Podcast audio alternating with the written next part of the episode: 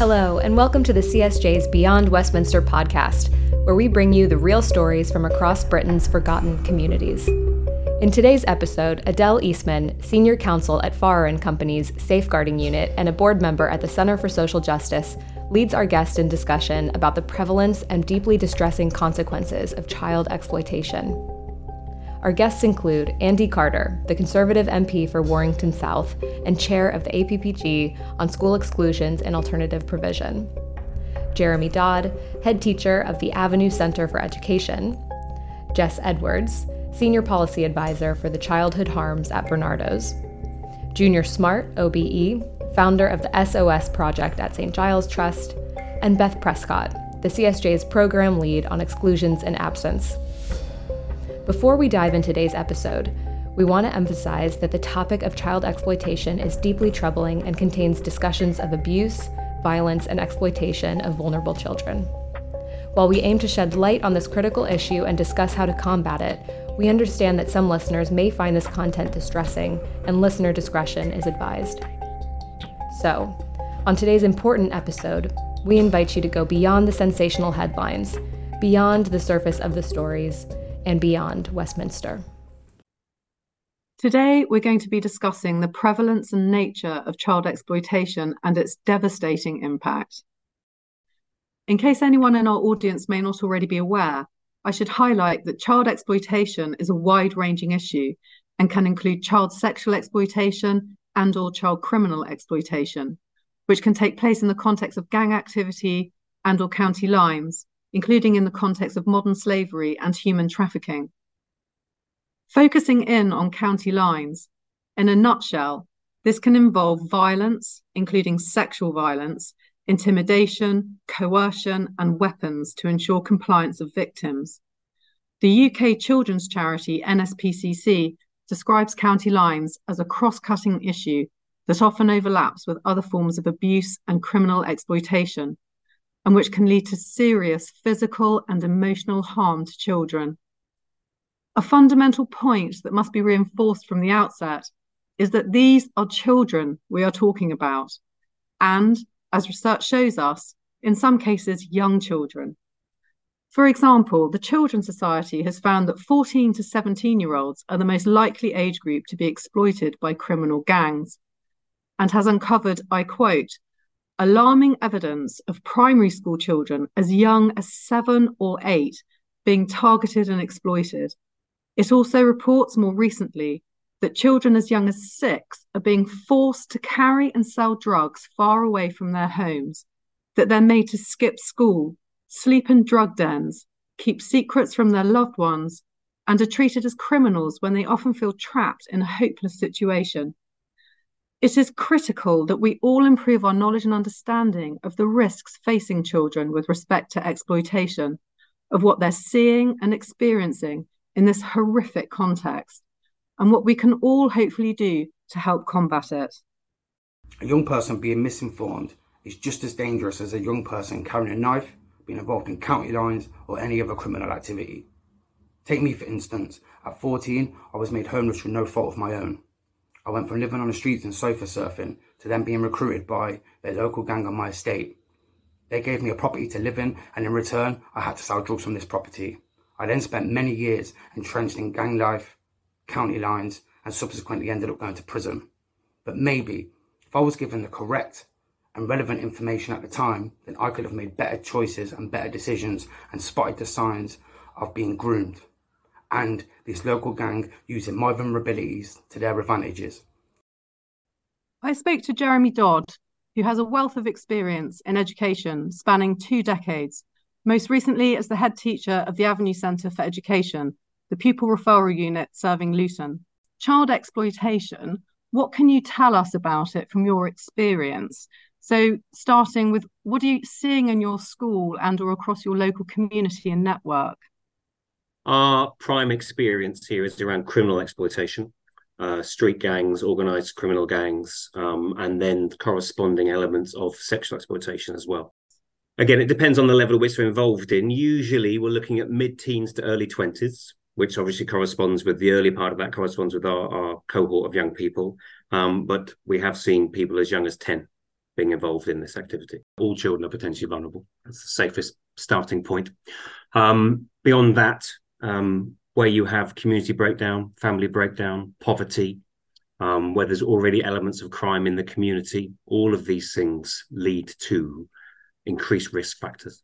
I also spoke to Jess Edwards, Senior Policy Advisor for Childhood Harms from Barnardo's, who's authored over the summer two reports on child exploitation A Hidden Crisis and Invisible Children. Jess was able to provide an invaluable understanding of Barnardo's work in this area and the issues the charity is seeing across the UK, as well as her insight on these and potential solutions from a policy perspective.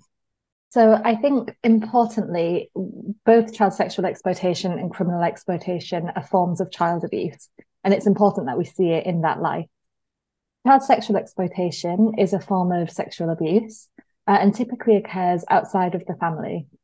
It's defined as occurring when an individual or group takes advantage of an imbalance of power to coerce a child into sexual activity. And the victim may have received um, kind of payment for this. Uh, it may appear consensual, and it also may take place online. Um, child sexual exploitation is defined in the Sexual Offences Act, um, and that has allowed us to increase our understanding of CSE amongst uh, police and also other professionals. Child criminal exploitation uh, is when a child under the age of 18 is encouraged, coerced, uh, and exploited to take part in criminal activity. This can take many forms. Uh, the most commonly known about is county lines, uh, where children are coerced to carry drugs uh, and weapons from one area to another. Um, but it can also include stealing to order, shoplifting, uh, including perfumes, alcohol or cars, cannabis cultivation, and forced begging. Um, child criminal exploitation is often unrecognised, um, and again can kind of include some online elements too. I mean, across the UK, we have been concerned about, particular um, within recent years, um, the impact of the COVID 19 pandemic on child exploitation, uh, and then also recently the cost of living crisis. Um, we're seeing children from different backgrounds, kind of a, a diverse range of um, communities, uh, backgrounds, all kind of who are vulnerable to um, exploitation. Um, and this can take many forms, as I've said. And, and the other thing is that child sexual exploitation and criminal exploitation can often overlap. Um, so a child can be victim of both, um, and they can be uh, a child, for example, could be trapped in uh, criminal exploitation, having elements of sexual exploitation, or a child could be being sexually exploited, but as part of that, they could be expected to carry drugs uh, or, or, something similar or conceal a weapon. Um, so we do know that they're very overlapped.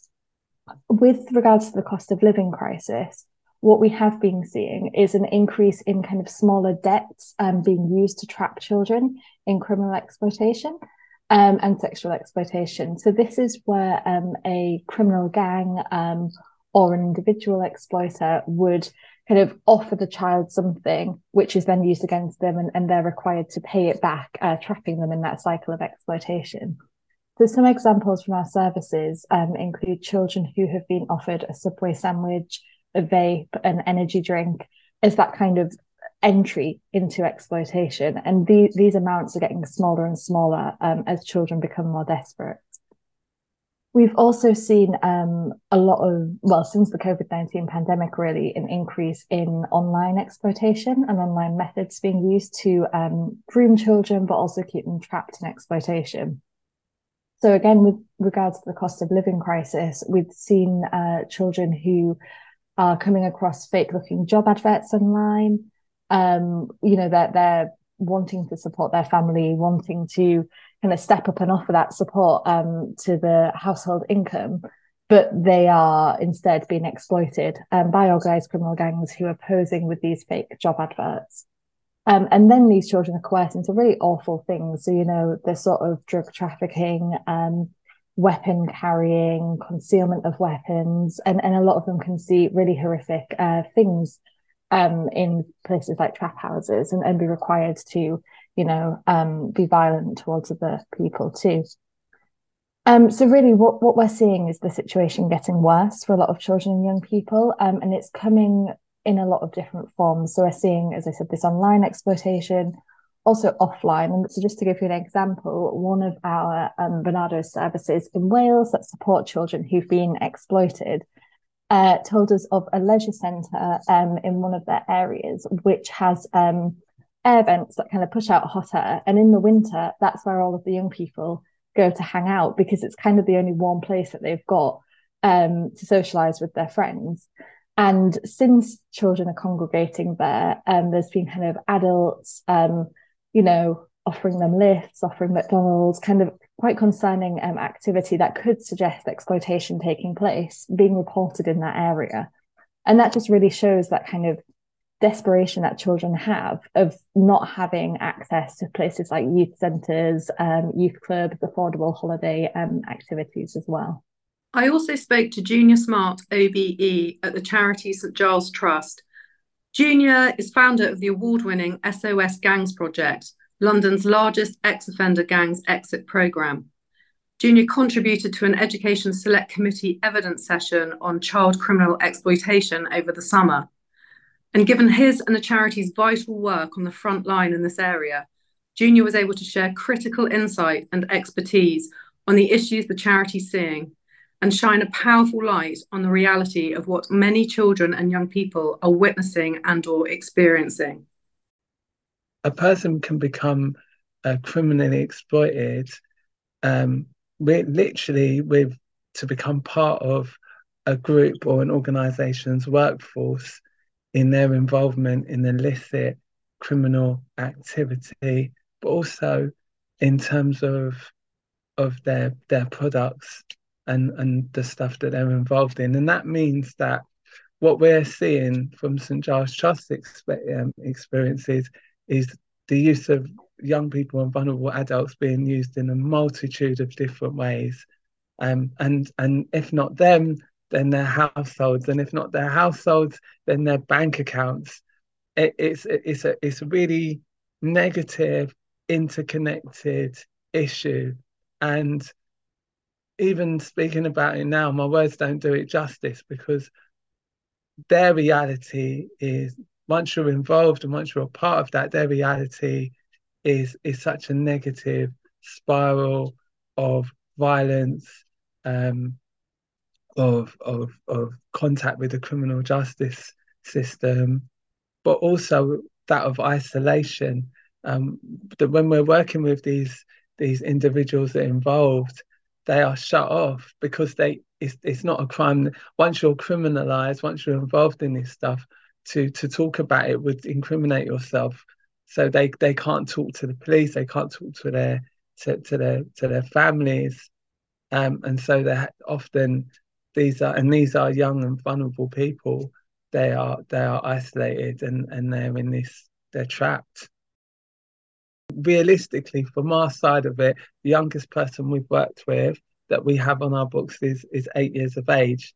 That said, um, when we were engaging with this individual, you know, when we were asking ourselves, sort of like, when was the earliest point we could have put in an intervention? The reality is we could have we could have put in an intervention before this this young person was even born, and um, because it's an intergenerational trap. He's he's the product of of of a situation of a family, um, and I wouldn't use the words dysfunctional because actually we're, we're seeing with you know we're seeing people becoming involved in this from affluent families from dual heritage families from families where they're both both pre- both parents are present and both parents are working you know i was working with a, a young kid very recently he has um you know he has he has pocket money like most of us have wages um, and I was actually sort of like, well, how? So you know, if you know, with my lived experience, if he'd even been sort of like, if he part, if he's like sort of like, if there was a need there to make money, I'd at least be able to understand it.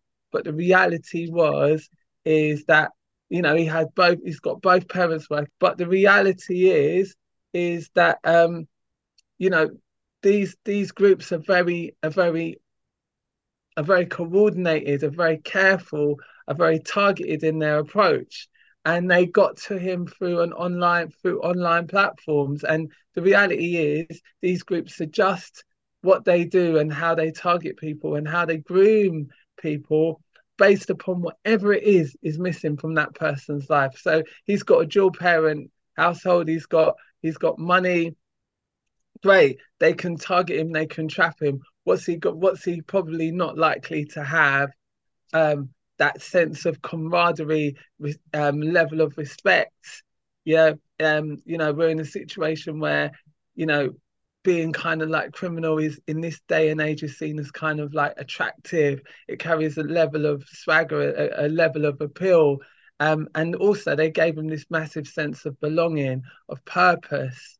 Um, and they were able to really draw him into some very serious stuff. And also they knew, you know, they targeted him based upon the fact that he's he has money, that he's got an affluent background, because, you know, he's got therefore the means to pay them off um, when they when they trapped him, and of course they did. You know, debt bondage is a very mm-hmm. very real thing. Like it's a way, it's a method of of trapping and ensnaring young people, and we've seen it happen not just fi- through finances, but through through food, through things like food, through things like clothing, through things like actually, um, you know, in one borough the kids were consistently being targeted for for robberies after school um you know one one week and then the following week there's a group there like saying like no these are our kids we're protecting them.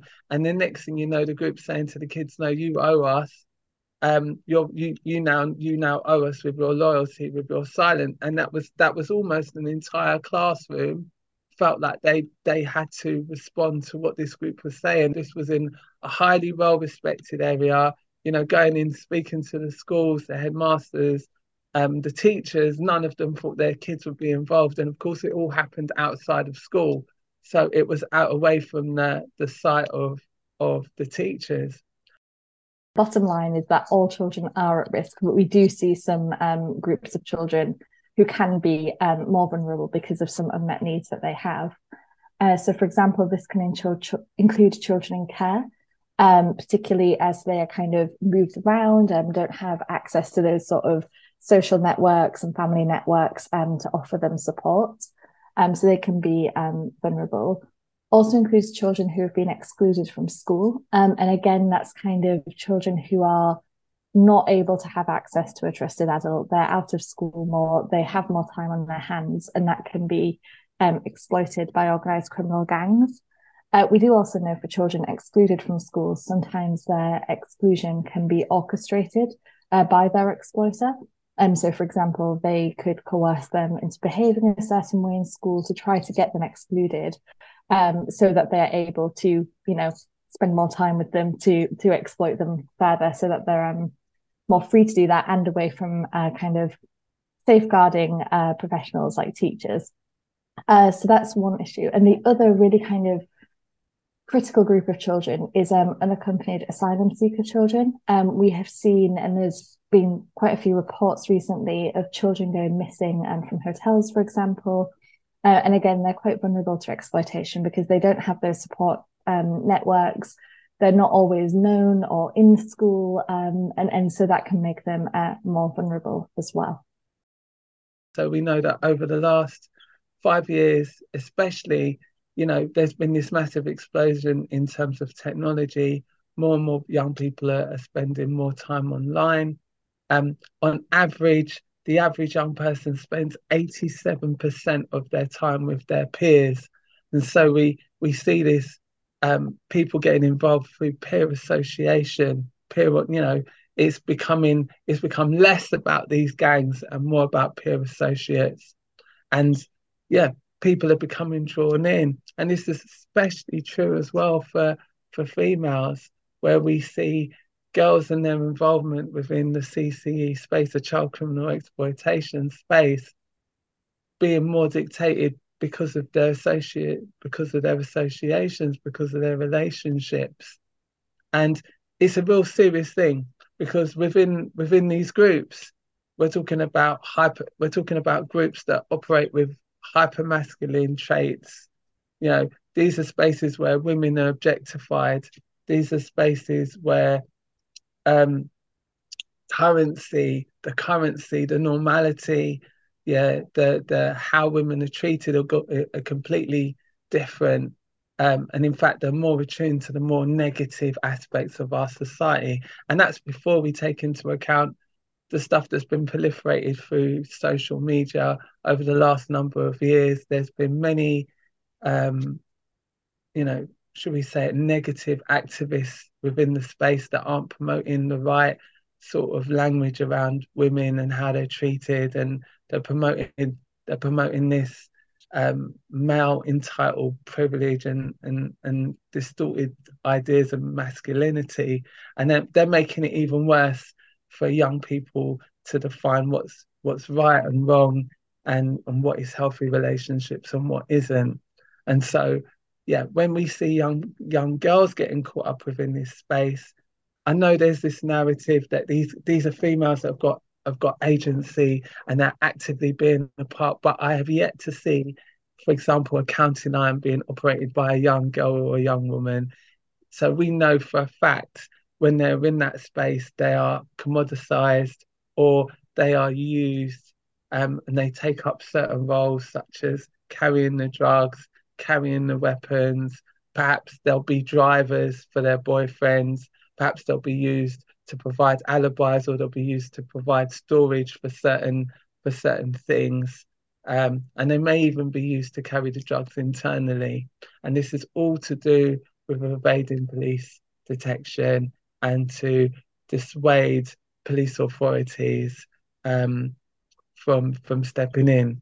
However, as we've seen through, for example, the Corston report, you know, the stuff that the females are, to- are, often told, which is that you know you're not likely to get stopped, you're not likely to get searched, you're not likely to get sent down. We know that that's a lie. Females are more likely to be sent down first, first time um, in front of the judge than their male counterparts, and they're likely to get longer.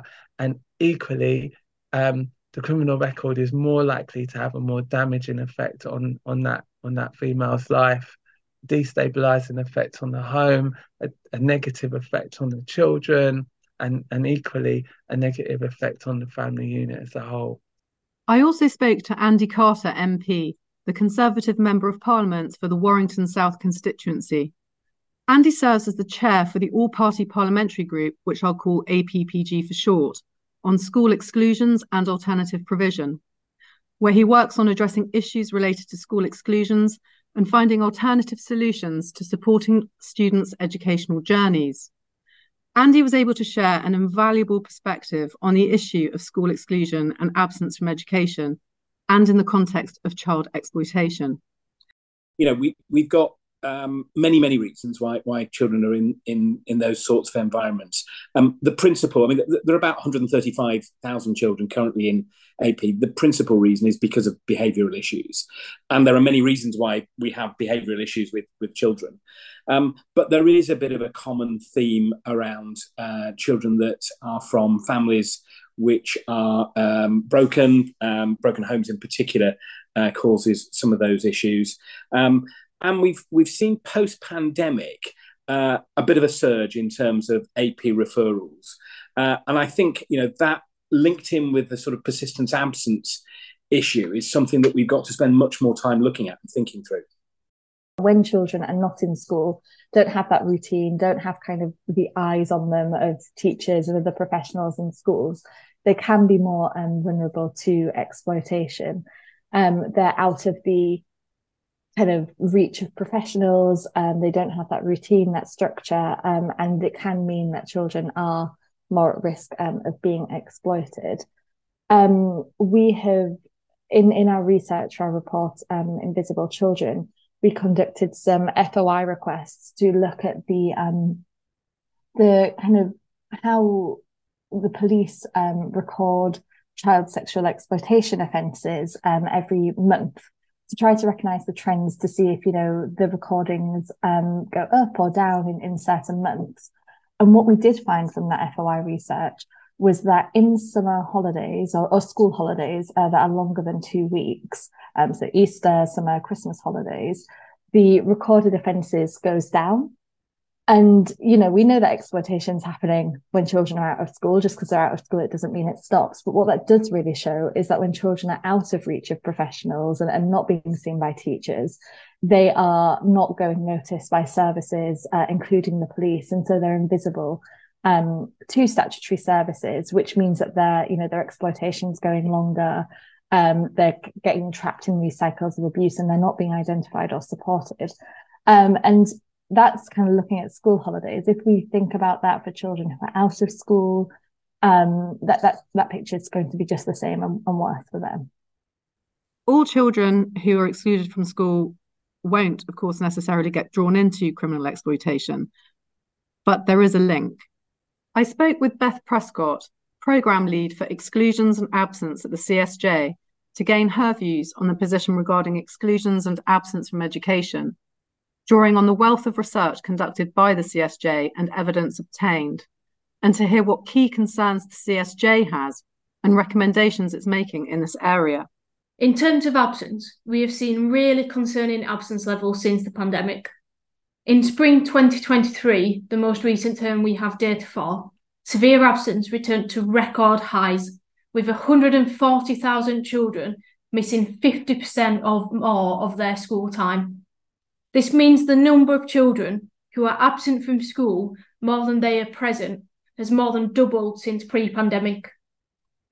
In spring 2023, there were also nearly 1.5 million children who were persistently absent, equating to one in five children.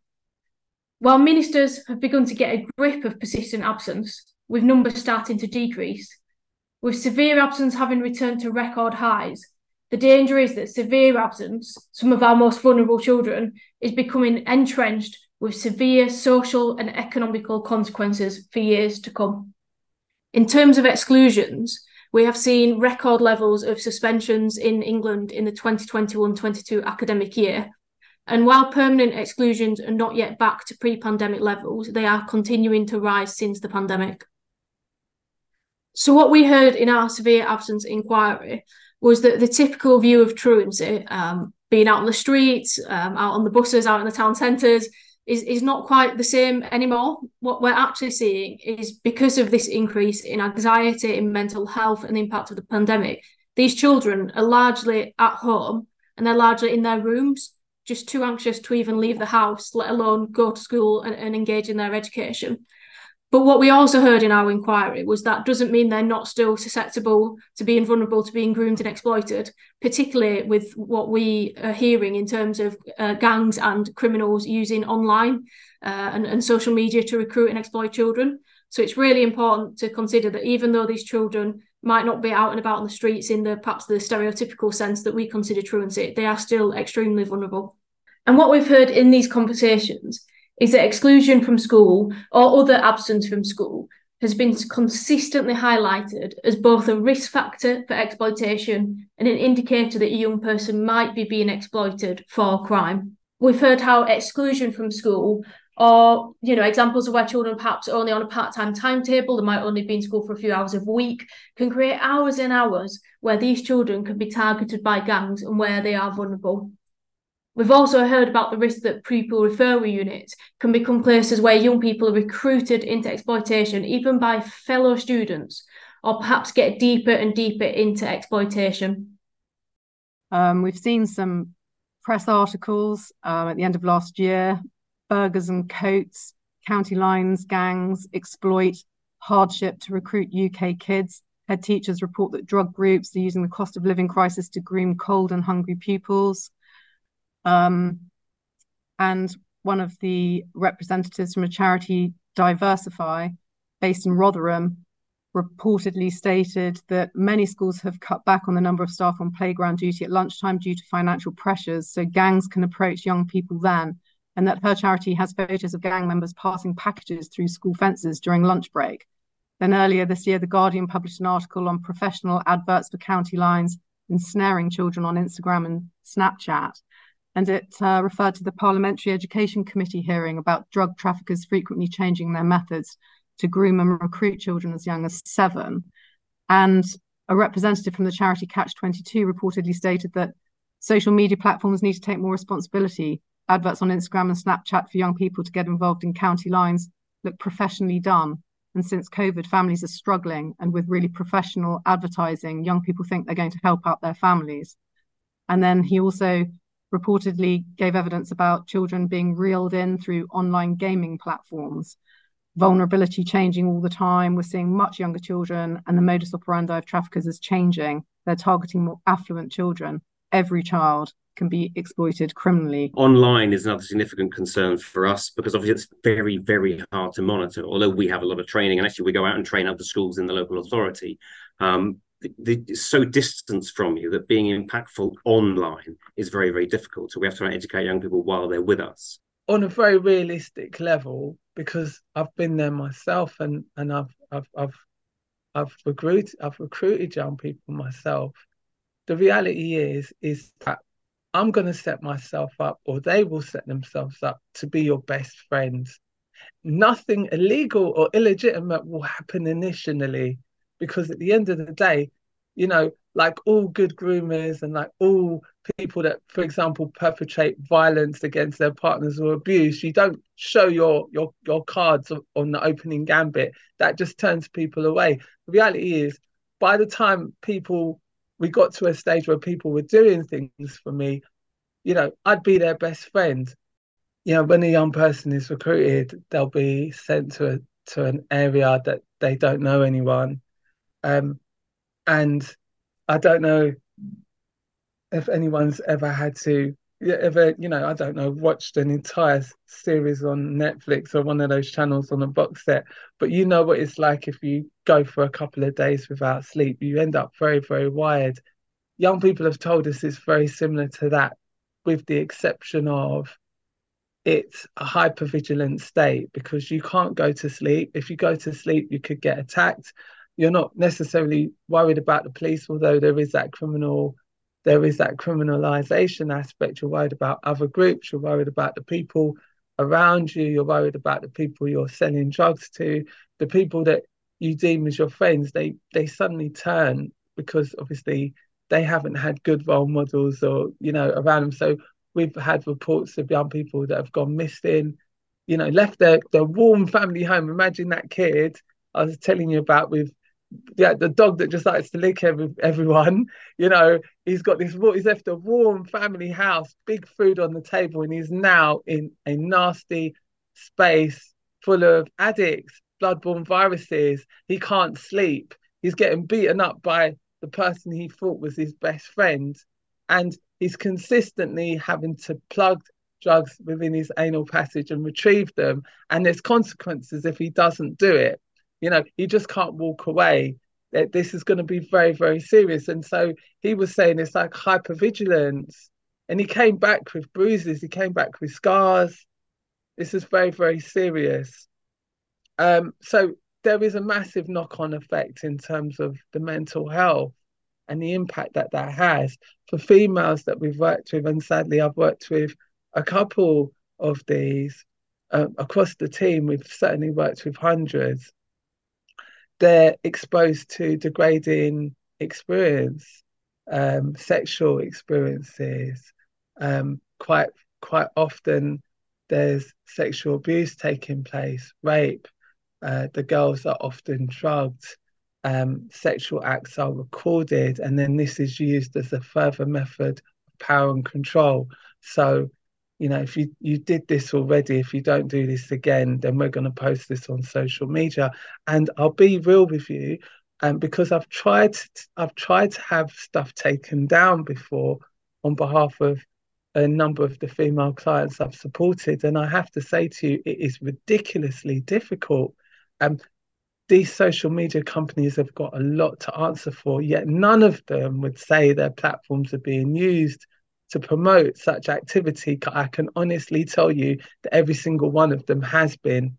Um, they've got so much to answer for, um, and they're complicit in this. They're complicit in allowing this level of control to take place. Child exploitation is child abuse.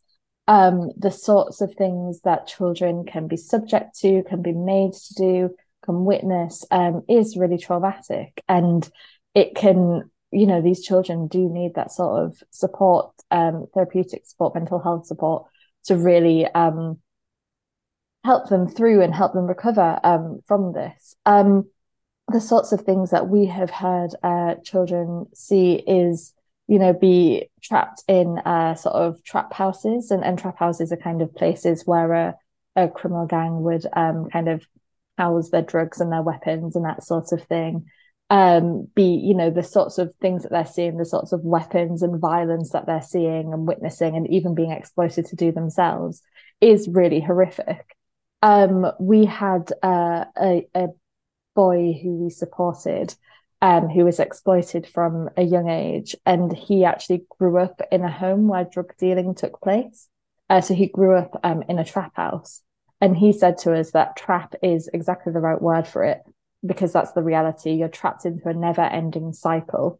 When people say this lifestyle can be horrific, it really is.